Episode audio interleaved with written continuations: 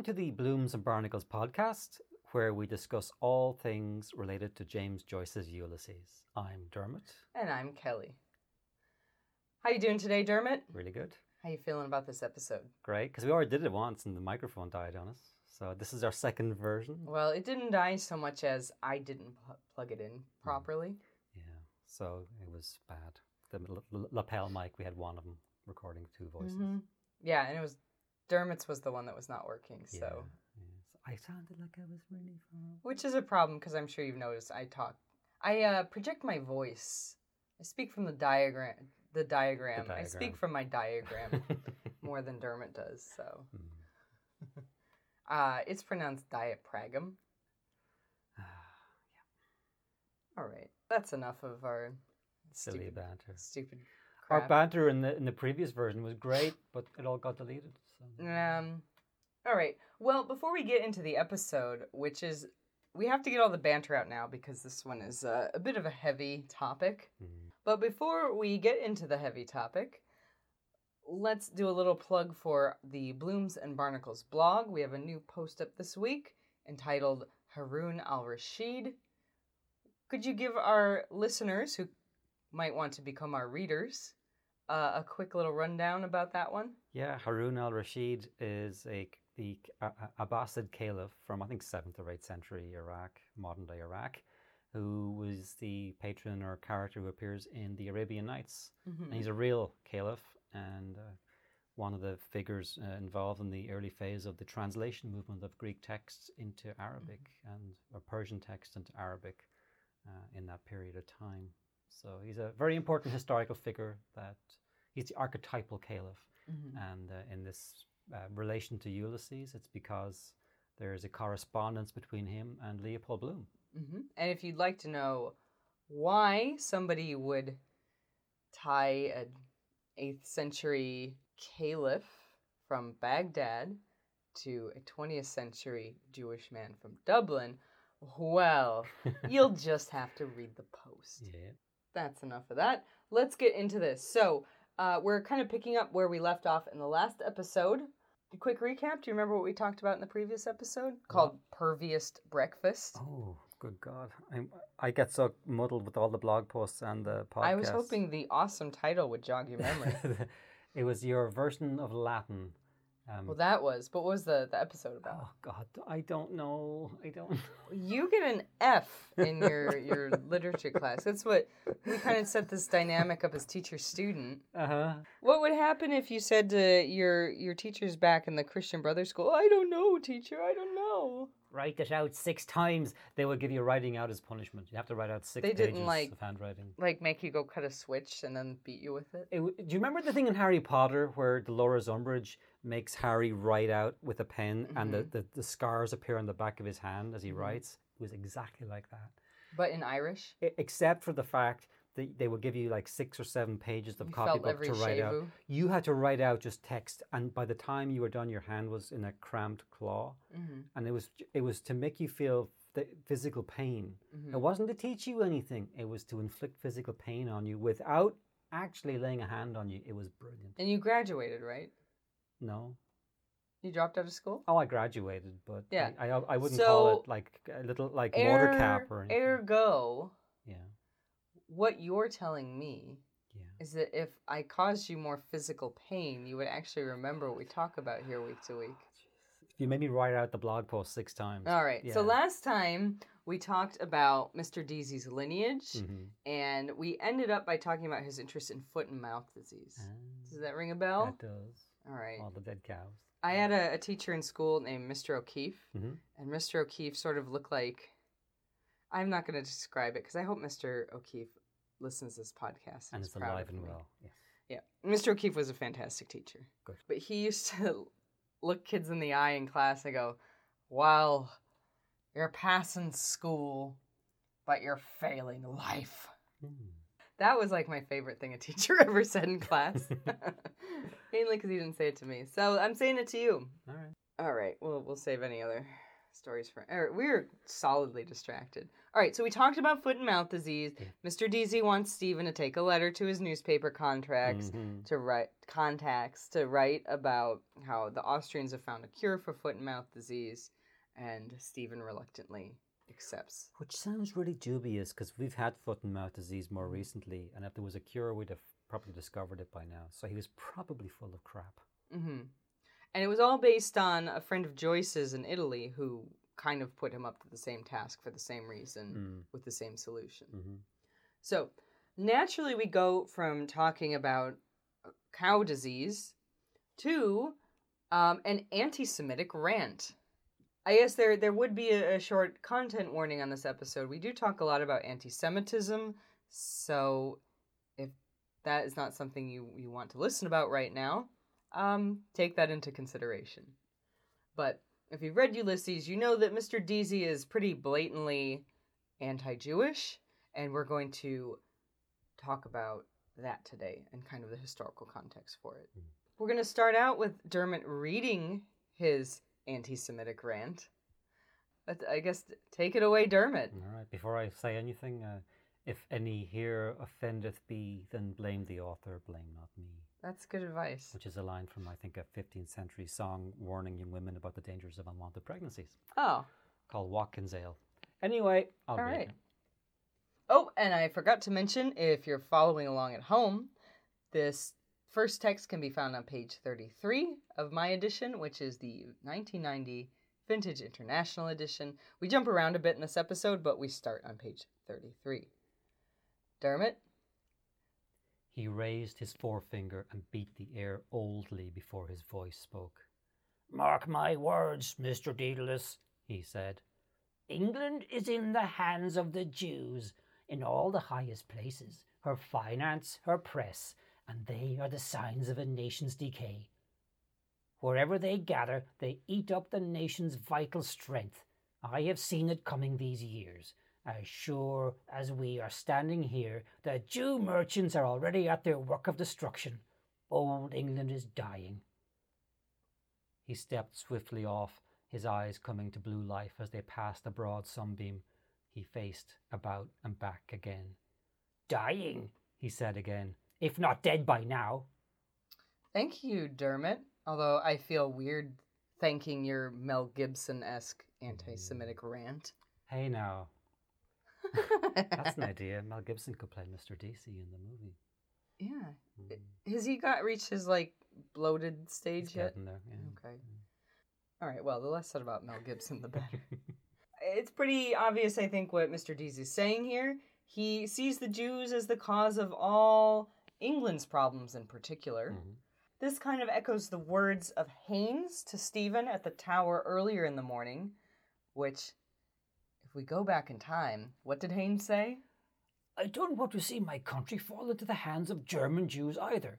That's our national problem, I'm afraid, just now. Back to the present. I thought about making a time travel sound effect like diddly diddly dee, Could do that. but I thought it was too cheesy. Mm. We see this kind of connection between two characters, one who is actually English and one who is Irish but is very pro English, having some pretty negative feelings about the Jews and generally blaming all their country's problems on this this group of people. Mm. There are two kind of main sectors that are special concerns of Mr. Deasy's that he blames the Jews for messing up, which are finance and the press, both of which he has a particular interest in. So, I don't know, perhaps he feels when things don't go his chosen way, it must be some shadowy cabal that's uh, messing everything up. Perfidious Jews getting in his way. Yeah. Uh, yeah. There's one phrase in particular in here that I really want to focus in on, which is Mr. Deasy's claim that old England is dying. Beyond the obvious meanings here, you know, he's he's lamenting a bygone era, old England. He he's pining for a, previous state of affairs, wishing that all this newfangled stuff would go away and could go back to the way you know it was in the good days. Yeah. More than that, this say that I believe that this little cast off line is actually a satirical comment about a series of articles that were written by Joyce's erstwhile friend Oliver St. John Gogarty, who is the who was the model for Buck Mulligan. Mhm. Uh, these articles were called Ugly England. I believe there were three of them. Don't quote me on that. Uh, and they were published in 1906 in Sinn Fein, which is a newspaper put out by the Irish nationalist group of the same name under the auspices of their farmer, their farmer, their founder Arthur Griffith. For any non-Irish people listening, could you give us just a few little factoids about Sinn Fein and Arthur Griffith, Dermot? Yeah, be before the 1916 Rising, there were a lot of different groups uh, fighting for, uh, campaigning for Irish independence, different degrees of milit- militant Mhm. philosophy behind them. Which we've talked about the Fenians, who right, were right. These were successors to the Fenians, like the Mm. IRB, the Irish Republican Brotherhood. Mhm. Um, there were different uh, political variations of them. Um, and Sinn Féin was one of these groups. It was founded by Arthur Griffith, who was, I think, fairly pacifist in nature. He, I don't think he was particularly particularly militaristic. Uh, after the 1916 Rising, the British press, as they usually do, mangled things completely, and they called all of the rebels Sinn Féiners. Mhm. And so the it became a label. If you were involved in the rising, you were a Sinn Féiner, and Sinn Féin became this like aggregate label that Mhm. all of the different groups kind of became uh, attached Mhm. to. And, And they're they're still around today, right? right, it, it- Sinn Féin, which means ourselves, and sometimes will be interpreted as ourselves alone, or uh, you know, went through all these different iterations. Then it split into the different modern political parties. Uh, Some of it went underground in the north of Ireland and continued in the 1960s it Mhm. re-emerges in force as provisional Sinn Féin. There were other breakaway groups. I won't get into that. We'll be here for an hour. Mhm. But provisional Sinn Féin still exists. They claim a direct line of descent from this Mhm. Sinn Féin. Uh, the the other political parties in Ireland wouldn't recognise that line of descent if you held a gun to their head. Uh, but that's Sinn Féin, Okay. and they would uh, they have a, their own newspaper called An Phoblacht, and their own pretty rigorous approach to politics and Okay. ideology. Something I think most people don't know about Arthur Griffith and the Irish nationalist movement at this time is that it was fairly anti-Semitic, or at least anti-Semitic views were pretty common amongst Irish nationalists. And Arthur Griffith, in particular, um, allowed his newspaper to be a, a platform for those views, including Gogarty's essays called "Ugly England," Hmm. as I mentioned. We weren't taught this at school in school in Ireland. No, I learned this from the Irish Times and Mm. other sources as well. Right. But most recently, when I was rechecking my sources, the the Times wrote about this. So Mhm. that's one you can find that's not behind a. You know, you don't have to have a membership to Oh, read right. that one. Anyway, uh, Gogarty shared these anti-Jewish views, and the series of articles kind of detailed the malign influence of the Jews on various aspects of not Irish society but English society. Now this this next part occurs after the publication of Ulysses, but I think it kind of reinforces Gogarty's views on this. In 1937, Gogarty was successfully sued for defamation because of anti-Semitic remarks he made about a Jewish family that appeared in his autobiography as I was going down Sackville Street. So he, he definitely has kind of a, a pattern. Hmm. I've always wondered why Joyce hated Gogarty so much. I mean, I think a lot of it was probably just personal, Personal, bickering. yeah. But I really do wonder if one reason that Joyce found him so reprehensible and wrote this really kind of unflattering portrait of him in Ulysses was because of these anti Semitic views. He really wanted to make Gogarty look like a buffoon Mhm. um, and look like someone who's kind of kissing the ass of the English, even though I don't think Gogarty would have seen himself that way. Right. Because Gogarty was a senator, right? In the new. He Irish was, yeah, he was in, state. he was, yeah, he. I mean, he was a public figure, definitely. Right. Right. And I, I also think this is one reason why, because Gogarty had talked about their falling out. He never really quite understood why they fell out so hard. Mhm. He's just like, oh, you know, Joyce, was a crazy person, basically. But I think if your your prejudice is that deep set, it might be hard to understand why someone rejects it so hard. Mhm. And I, I, I do think that that Joyce did not like anti-Semitism. Um, he would have been in Paris, I think, towards the end of the whole Dreyfus affair Mhm. which we will talk about that in detail in another podcast. But I think he was very affected by that, and other Jewish people that he knew. And I do think he kind of equates anti Semitism with any sort of a nationalistic view. This is sort of a little pet theory of mine that I've I've been thinking about over the last few months is that we see Mr. Deasy's very pro English, so he's sort of nationalistic for England anyway, and he's Right. also the most anti Jewish character we meet in the first three chapters. Haynes says something rude about the, the Jews, Mhm. as as we move into the next chapter, I, I think there are more examples of that. So it's something to look out for. Right. I think it's. I thought for a while he just matches it with maybe pro English sentiment, but then there are other characters who are very pro Ireland that he that are also anti-Semitic. Right. But I, I wonder if that in his mind those two things kind of just went together, and it didn't matter which country that you were. Yeah, and the right wing would have been the right wing French nationalist types that were Mhm. going after Dreyfus as well. Yeah, and that that's kind of my my next bit of evidence, but that is Okay. tucked away deep in the middle of Proteus, and we'll Okay, get to that in like a hundred years. Yes. So this is also a notable part in Nestor because we talked before about Mr. Deasy's views about the Orange Order and how he's kind of has his historical facts wrong, and Stephen just kind of thought his rebuttal and was just kind of waiting for Mr. Deasy to finish talking, maybe. Mhm. But here, this actually stirs Stephen a bit, and he responds, and Dermot's going to read us his response. A merchant, Stephen said, is one who buys cheap and sells dear, Jew or Gentile, is he not? They sinned against the light, Mr. Deasy said gravely. and you can see the darkness in their eyes, and that is why they are wanderers of the earth to this day.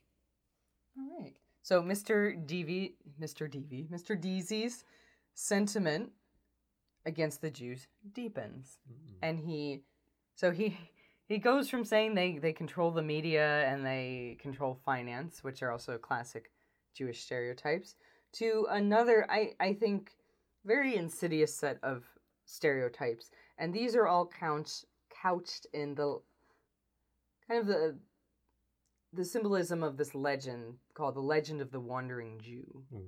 which is something i'm in my 30s i've never heard of until i saw it in ulysses. It's not it's it's not ever mentioned outright but it's it's pretty directly you know referenced i would say. Eh, dermot is this is this a legend you would have heard of, heard about before i started talking to you about it I, my previous encounter with the Wandering Jew was in Walter Miller's science fiction book, A Canticle for Leibowitz, mm-hmm. which was written in 1960 by Walter Miller, who was a devout Roman Catholic. And uh, it's a science fiction book set centuries in the future after a nuclear war has wiped out most of civilization on Earth, and there's a new dark age. And then the second part of the book is set in their version of the Renaissance, and the third part of the book is set in their version of their industrial age. Mm-hmm. And so there's centuries between each chapter. And the wandering Jew is the character who ties all three together. He's a Mhm. bystander who just he doesn't he's not de- depicted negatively. He's just a character who Mhm. stands to the side and just watches this terrible cyclical tragedy repeat itself forever. mm. So it's it's a pretty grim fate that he's got. Yeah, and that that kind of makes sense with sort of the more traditional legend, which you say you didn't find the portrayal in that novel particularly Hmm. anti-Semitic. But guess what? The legend's kind of anti-Semitic. anti-Semitic, yes. Uh, shocker. So, as with many legends, there are various versions. Um, I tried to, I'm going to try to find all the, the common elements, but the Wandering Jew is believed to be uh, when when Jesus Christ was en route to his crucifixion, um, either a Jew who mocked him from the side of the road, or a Roman soldier who also did. I can't remember exactly what it was, but in in one of the Gospels, there's a a soldier who does something rude to Jesus as well. Right. So it could be either one, depending on who's telling the story. Because of his transgression, he is now cursed to roam the earth until the second coming of Christ. In some versions, he tries to convert to Christianity. Uh, in some, he actually does as a way of repentance. It doesn't work. He's pretty cursed, and in all versions, he's he kind of always stays the same age and is pretty miserable. Mhm. And I've I've heard speculation as well that Bram Stoker was familiar with this legend. I've also heard Bram Stoker was quite anti-Semitic. That he uh, was really like this legend, and it inspired him to write Dracula. Okay. Yeah. There was also um, precursors of vampires too. Varney the vampire was a character in the Penny Dreadfuls in Okay. the mid 19th century, and very cheesy character. Mhm. And uh, Varney dies. A spoiler, but um, Varney Jesus, Varney dies at the end by throwing himself into a volcano. I think Oh. Mount Etna, if I remember correctly. Which, if you were, I guess vampires are. are I'm not going to get into whether or not a, vamp, a vampire would die in a volcano. This is hardcore tangent. I need to talk about this horrible medieval legend. Yes. Um, so people really believed in the Wandering Jew. It was sort of the UFO sighting of like the 1200s. There were suppi- there were sightings reported of the Wandering Jew throughout various cities in the Middle Ages. So there'd be a rumor like people in Cologne saw the Wandering Jew, and I think it was meant to be like, oh man, the end times are are near. The Wandering Jew's around, waiting for the second coming, so he can be released. And I've also read of sightings as late as 1820s Utah. Hmm. So I think it, it has a because of its association with the Middle Ages, it's connected to Catholicism, but it seems like the Utah wasn't Mormon by then, right? Because the, the, the Mormon church. oh the Mormons would have moved out there later. Much so later than that. They were still in Missouri. Yeah, they were. I don't I don't have info on who So Christian reported him, settlers. but yeah. okay. the legend is anti-Semitic, so it plays on a lot of classic Jewish prejudicial tropes. Hmm. Most notably, that the Jews were responsible for the the death and humiliation of Jesus Hmm. Christ on the The- cross, The blood libel. Yeah. which I, I think is something that people still believe. Hmm. Um, that they, they use to justify anti-Semitism. Yeah.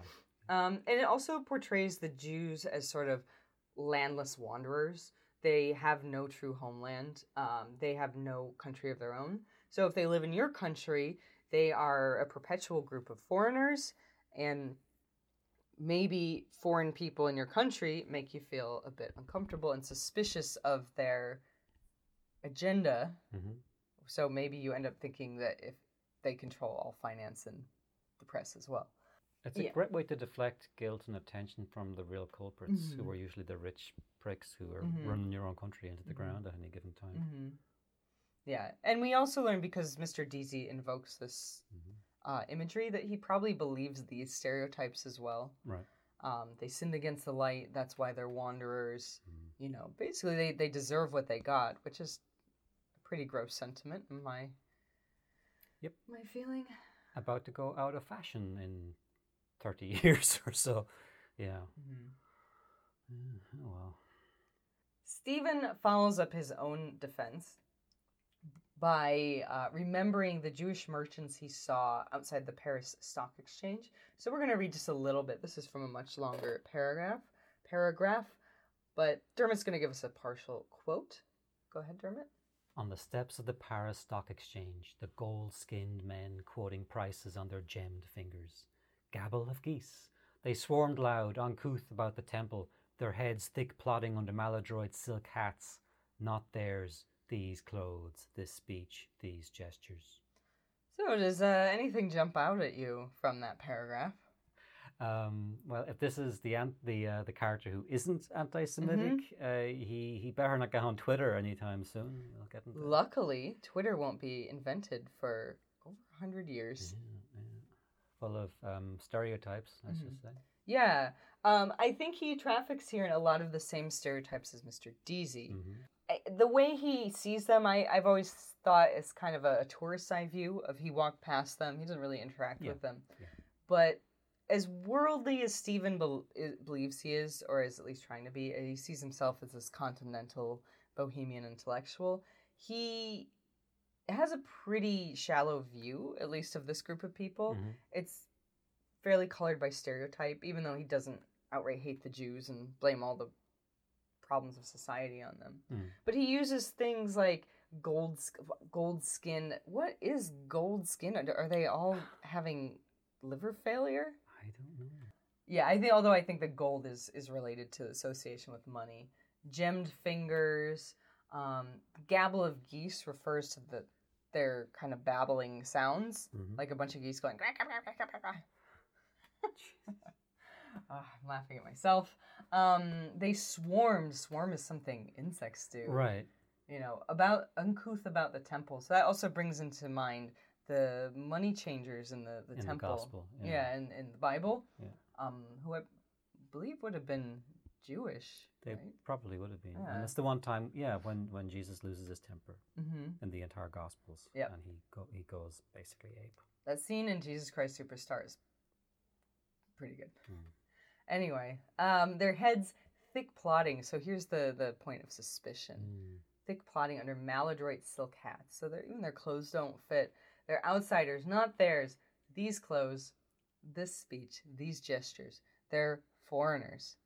Which is ironic because Stephen is an, a foreign student in Paris. Mhm. Stephen is far more foreign than them, and he's looking at them and judging them for their foreignness. Yeah. And though Stephen, I think, is sympathetic, as we said, I'm really making it sound like he's not, but we saw his rebuttal already. Uh, he also sees them as wanderers, like he's susceptible to that same wandering yeah, Jew. tropes. Yeah, s- um, which there's a, a line further down that says, Their eyes knew their years of wandering, and patient knew the dishonors of their flesh. so Stephen still kind of buys into these stereotypes. Mm, He's uh, he's not Mr. Deasy or Haynes blaming problems, and he's not the citizen throwing a biscuit tin at Leopold Bloom, but. Mhm. you know, he he. I think it shows. You know, he is called in the first pages the Jejune Jesuit, which means he's he's very well educated, book smart, but fairly naive. And I, I think this this really really kind of highlights that. So as much as he hates Mulligan, you know, no one no one knows you better than your your Well, friend. how old is he? He's Twenty two. It's 1904. Mhm. Uh, he spent two weeks in Paris, having moved there from one of the most provincial countries in Western Europe. So you can't you be unwise to be too harsh on any person at that time who was still harboring these dinosaur ideas in his head. He's, Can I can I be harsh on him for other reasons? Sure, sure, absolutely. I'm just saying, you know, it's easy to be all high and mighty in the year 2019. Um, but like I grew up in Ireland in the 70s and 80s, and it was a very small country Mhm. then, and it was much more advanced by then than it was in 1904. Mm. Um, but there were still a lot of dinosaur concepts and, and you know, what's the word? Primitive, uh, vestigial uh, garbage floating Mhm. around the ether. And it, it begins to finally break away in the 1990s, but it took long enough. Mhm. So again, we're, we're dialing the clock back 80, 90 years here. The First World War hasn't even happened yet. Mhm. So, Mhm. you know, you, you, you can expect even a fairly uh, progressive person to still have like a lot of old garbage Okay. you know, kicking around. And we'll, we'll talk a little bit about that more towards the end Mm. as well.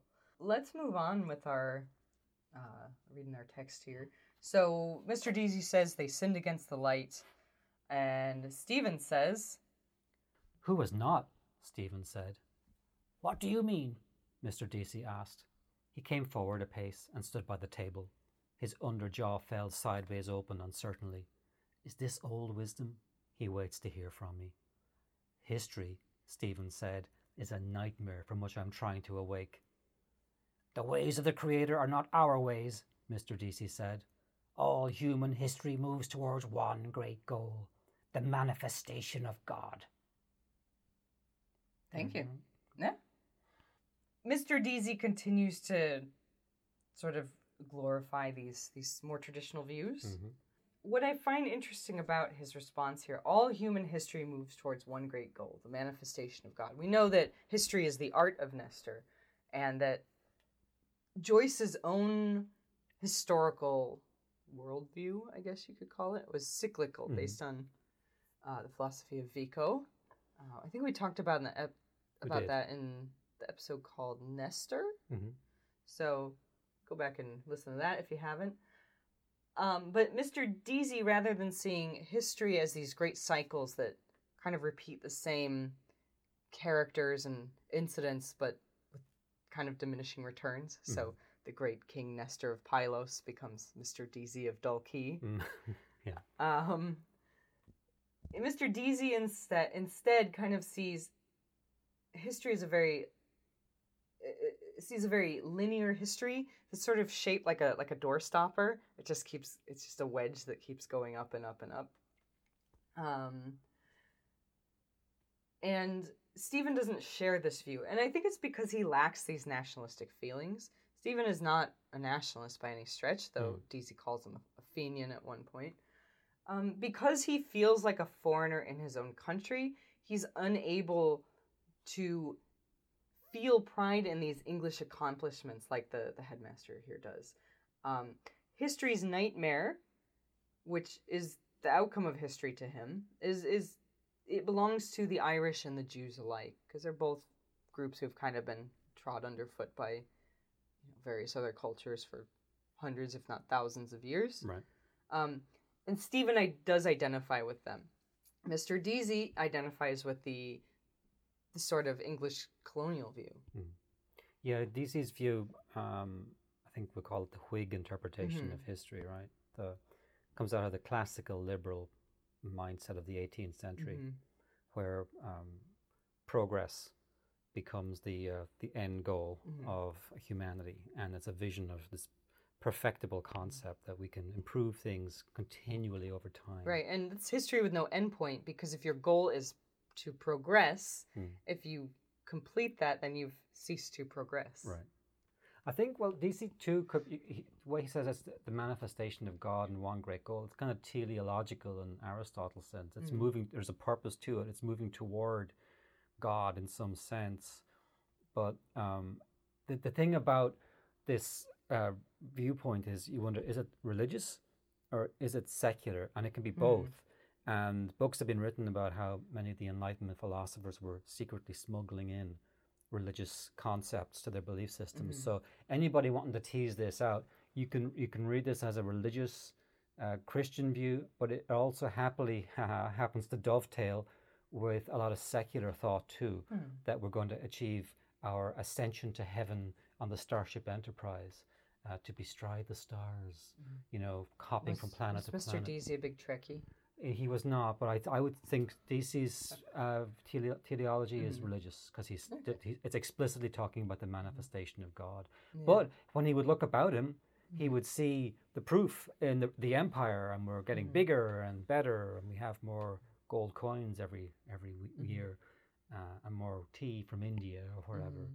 Uh, whatever part of the world we're ransacking. by 1904, like the British Empire had come over its hump? Famously, yeah, it was about at the peak around then. Mhm. The, the historian Toynbee wrote about it. Beautiful piece of writing in one of his books.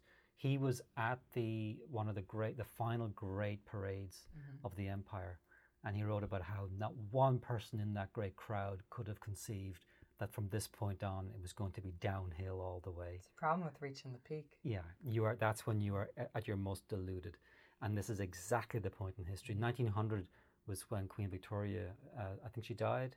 She came to Mhm. Dublin in eight- 1890s for a tour, um, and you look at the movies they shot, and it, it really does look like grandeur. You know, Mhm. um, they were definitely at the top of the world. But yeah, the, all, the termites were already chewing through the. It's the problem with reaching the peak of Everest these days too. Is Full you got to step over all the rich dudes' corpses on the way down. Yeah, yeah, they've ruined it. All right. The thing too with Mr. Deasy's view is, I think he sees this eternal growth without end uh, as being for the good of the empire. Is to Mhm. support this empire, which is crushing, in in this case, the Irish. Right. You know, which are technically his own people. Yeah. Um, any and because the empire is so great and so good, and their goal is progress forever and unto the manifestation of God, that any negatives that occur within that system are caused by these outside people. They're caused by Jews, by rebellious subjects Mhm. like the Irish, and women, which we get to talk about his uh, sort of misogynist viewpoints ne- Ah, next time. I'm surprised. Yeah, I wouldn't, Yeah. I wouldn't have You, thought that. you would have thought he'd be, uh, you know, he had like a Susan B. Anthony poster up next to his. Uh, Emily Pankhurst. would have been, Okay, Emily Pankhurst poster up next to his uh, Edward the Seventh. Not poster, it's a painting, I guess. Yeah. But Daguerreotype or whatever. yeah, sure. The goal of all history, then, in his view, is to glorify this dominant system, which excludes these people. And the reason that they're excluded is that they are an impediment to progress and this manifestation of God. So it, it it's really a self-justifying system, I'd say, and belief system. Um, and I think it's it's uh, I've I've kind of come to see it as a, a bit of a Victorian worldview, but I, I feel like it's probably the the worldview of anyone who's a citizen in an empire at its height. Yeah. You know, I think we we could, as an American, I I, I definitely see American views reflected in this. Mhm. You know, Oh yeah, like uh, any any empire will have people like that. You have to tell lies to yourself to Mhm. to justify the crimes you're committing. Yeah. Okay. Well, Mr. Deasy, on the way out of the school, a bunch of other, well, not a bunch, but a few other things happen. We'll talk, we have maybe one more episode um, from Nestor that we'll do next time. But this is the final page of Nestor, and I call this scene Mr. Deasy's final zinger. Because as Stephen leaves the school to go about his day, uh, Mr. DZ calls after him, and he gets in one last little uh, joke him up here. I just wanted to say, He said, Ireland, they say, has the honour of being the only country which has never persecuted the Jews. Do you know that? No. And do you know why? He frowned sternly on the bright air. Why, sir? Stephen asked, beginning to smile. Cause she never let them in. Mr. Deasy said solemnly. A cough ball of laughter leaped from his throat, dragging after it a rattling chain of phlegm. He turned back quickly, coughing, laughing, his lifted arms waving to the air. She never let them in, he cried again through his laughter as he stamped on gaitered feet over the gravel of the path. That's why! All right, anything jump out to you there? Any thoughts? His sense of humor's crap. Uh-huh. That's an old joke. I've heard that people make that joke. Oh, really? Yeah, yeah, no, I have. Yeah, yeah. Okay. I told you, like, you know, you think this stuff just stops in 1904. It doesn't. I mean, and people will say it and they, they will almost be saying it against themselves. It's not necessarily something that some people, like, I'd hear people say this in the 80s, Mhm. and some people would be saying it as a, and you could tell in the context that it was like, yeah, because we're horrible, you know? Mhm. It wasn't that, you know, oh, look at the Jews, we never let them in. It was, we, we were very intolerant, and that's why we don't have it. But Mr. Deasy's like, He's not telling it in that sense. He's telling Yeah. it in the sense of ha ha ha. Well, I think because we know Mr. Deasy is wrong about so many other things, including his own family and personal history, Yep. that we should try to find out if this statement is accurate. What What do you think? What do you know about the the Jewish population of Ireland? Oh, it does exist. Mm-hmm. Yeah, I mean, I I was on a bus in Dublin in the 1980s and didn't didn't know the city very well because I wasn't a Dublin native. And the bus came to a stop uh, somewhere, and I looked out the window. Oh, there's a synagogue, and I knew there was just one synagogue in Dublin, and thought there it is. And then I just casually looked to the other across the street, and there's a mosque. And I thought, oh, Mhm. what's going on here? Like, you know, you have a mosque and a synagogue right across the street from one another in Dublin, which is a pretty big city. Anyway, that's that was my right. only experience contacting Jewish culture in Dublin. But there's there's like we've had like pretty prominent people in the Mhm. 20th century in political life in Ireland. Okay. so- Well, let's look at Mr. Deasy's statement. And surprise, Mr. Deasy is totally wrong. Ta-da! Um, there have been Jews in Ireland for a good long time, um, mostly in big population centers like Dublin, Limerick, and Cork. hmm Um, all the way back in the 1500s, the town of Youghal in County Cork elected a Jewish man as mayor. So not only were there Jews in, in Youghal, but they'd been there l- long enough to run the town hmm and to be chosen to run the town. Right. So that's at least 500 years. Mhm. Um, the Jews were expelled from Ireland at one point and then readmitted under Oliver Cromwell, just like they were in England. Which is surprising because Cromwell was a bastard. Mm-hmm. Um, in the 19th century, the great liberator himself, Daniel O'Connell, said, Ireland has claims on your ancient race. It is the only country that I know of unsullied by any one act of persecution against the Jews. uh, except that time you expelled them all. Hmm. But I think they only expelled the Jews once, whereas most other European countries, it was like Over and over and over. Yeah, Yeah, yeah. Um, and it's believed that this saying that Ireland never persecuted the Jews uh, comes originates with Daniel O'Connell. Okay. So by the turn of the 20th century, the Jewish population of Dublin was actually rapidly growing. I believe one of my sources even has like census data. Like it, Hmm. it had doubled, I think, in like a, a pretty short period. Okay. Um, and this was because in Eastern European, uh, in Eastern Europe, where many Jews lived, um, there was uh, a pretty big spate of anti-Semitism. Um, so many of these Eastern European Jews were fleeing pogroms and other persecution. And during this period, it was sometimes called the New Exodus. And a lot of them ended up in Ireland because Ireland tolerated them, Hmm. and England as well. That I think both countries were officially tolerant of the Jews around 1904. But as we shall see, tolerance is not the same as acceptance. So, what tolerance means is that they were legally allowed to be there and operate businesses and whatnot, Mhm. but people didn't actually like them Mm. or feel positively towards them. So think about that the next time you see a bumper sticker that says tolerance. If you read the introduction to Don Gifford's Ulysses Annotated, he quotes author Louis Hyman, who said that the idea of an Irish Jew in the early 1900s would have been laughable to the average Irish person, and that the climate in Ireland at that time was unsympathetic to the plight of the Jews. So they kind of allowed them to be there, but they didn't really care for them. Mm. And yeah, just the idea of an Irish Jew would be like, what is that even? That doesn't exist. Um, and Hyman says, and I quote, uh, the attitude was at best grudgingly neutral and at worst openly hostile. Uh, By the 1930s, I think um, Joe Briscoe, I think it was, was a Jewish Lord Mayor of Dublin, and his son Ben Briscoe would later go on to be a TD or a version of an Mhm. MP or a congressman, and we had three Jewish TDs at one point in the 1980s, early 90s. But certainly, like a Jewish Lord Mayor in the 1930s or 40s was was a thing. Um, yeah. So, but early 1900s is a full generation before that. So, Well, I'm not quite done with 1904 yet. okay. because 1904 in the early months was also the Limerick boycott, Hmm. um, which is also maybe better known as the Limerick pogrom. Uh, this was led by a Catholic priest named Father John Creagh, and he urged his congregants to boycott all Jewish businesses.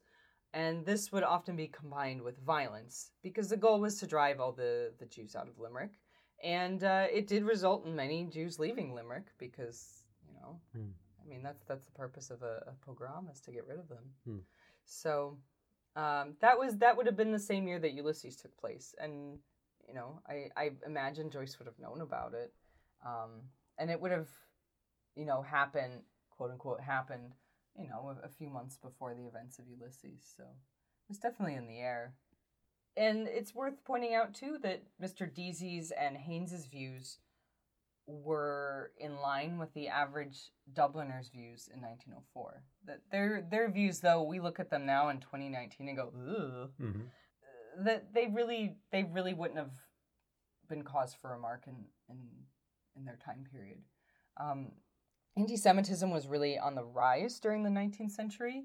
Uh, there are lots of incidents you can point to in Europe around that time, most notably the Dreyfus Affair, which, if you're not familiar with, uh, and you want me to explain, you're going to have to wait till we get to the parts of Proteus that deal with France. If not, Google that. Yeah, it's uh, fairly shocking, but it was a really big deal in its day, and it's, I think, unfortunate. It's mostly forgotten now. That was Emile Zola as Jacques thing. Yes, yes, went to yes, over yes, yeah. So the remark earlier about German Jews in particular, Haynes mentions German Jews. Did you have any theories about where that came from? Well, really catches my eye about that is that Karl Marx was a German Jew. And I think a lot of times it's a peculiar use of language that I thought, could that be about Marx? Why is it a German Jew and not a French Jew or, you know, a Jew from some other country? It's a fairly particular thing. And Germany would have been like a hotbed of Marxist uh, thought and ideology. So I was just curious: was it conflating? What you know, because you can it can be two. You can be anti-Semitic and anti-communist at the same mm-hmm. time, or one can lead to the other, or have a feedback mm-hmm. loop, or they could be separate. I didn't know, so I was just curious about mm-hmm. that. Okay. Because these these these kind of people would certainly not have been any uh, lovers of Marx or Marxism or any socialist ideology. Yeah. So it's it's a twofer. It's like, oh my God, not only are they Jews, but they're Marxists as well. Well, Gifford's take on this is that anti Semitism kind of, I would not say originated in Germany, but there was a, a pamphlet in 1879 written by Wilhelm Marr called The Victory of Judaism Over Germanism. And this is one of the first print references to the term anti Semitism. He's so he's seen as kind of coining the word anti Semitism. uh, an idea which the pamphlet supported. So it was writing like, yeah, being anti-Semitic is, is good for Germany.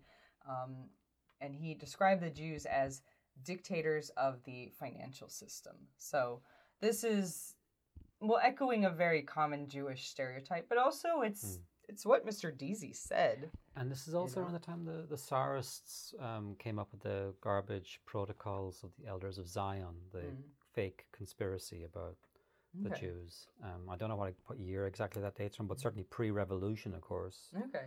Um, so there are a lot of garbage floating around. And it also mentions the Germans, which Mhm. Haynes mentioned. We have one more little line to, and it's just, it's actually the very last line of Nestor. Could you read that for us?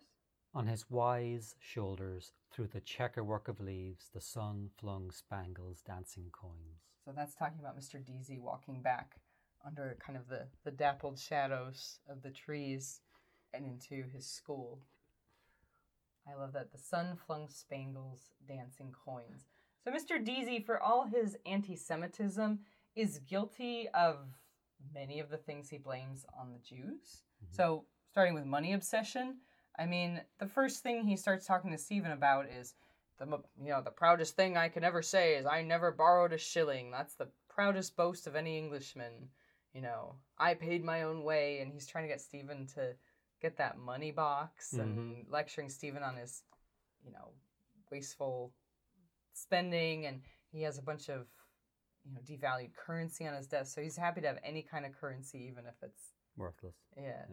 Uh, so he's, I'd say, fairly money obsessed.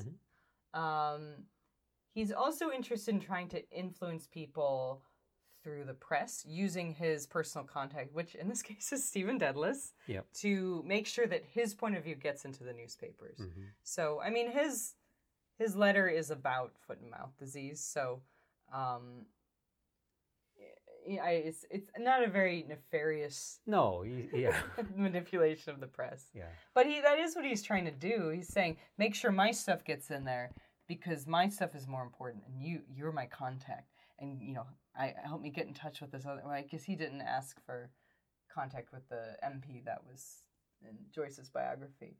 But um, you know, he's trying to manipulate the press on his own Right. small level. Sure, sure. Um, and there's also a very intriguing article which will be in the show notes by uh, a scholar named Anne Marie D'Arcy, and I don't quite remember the name, but it uses the sort of history of place names in Ireland to hypothesize that Mr. Deasy's name came not from the Deasy Act of 1865, as we said last time, but instead from this tribe that was expelled from the Hill of Tara and forced to wander landless throughout Ireland.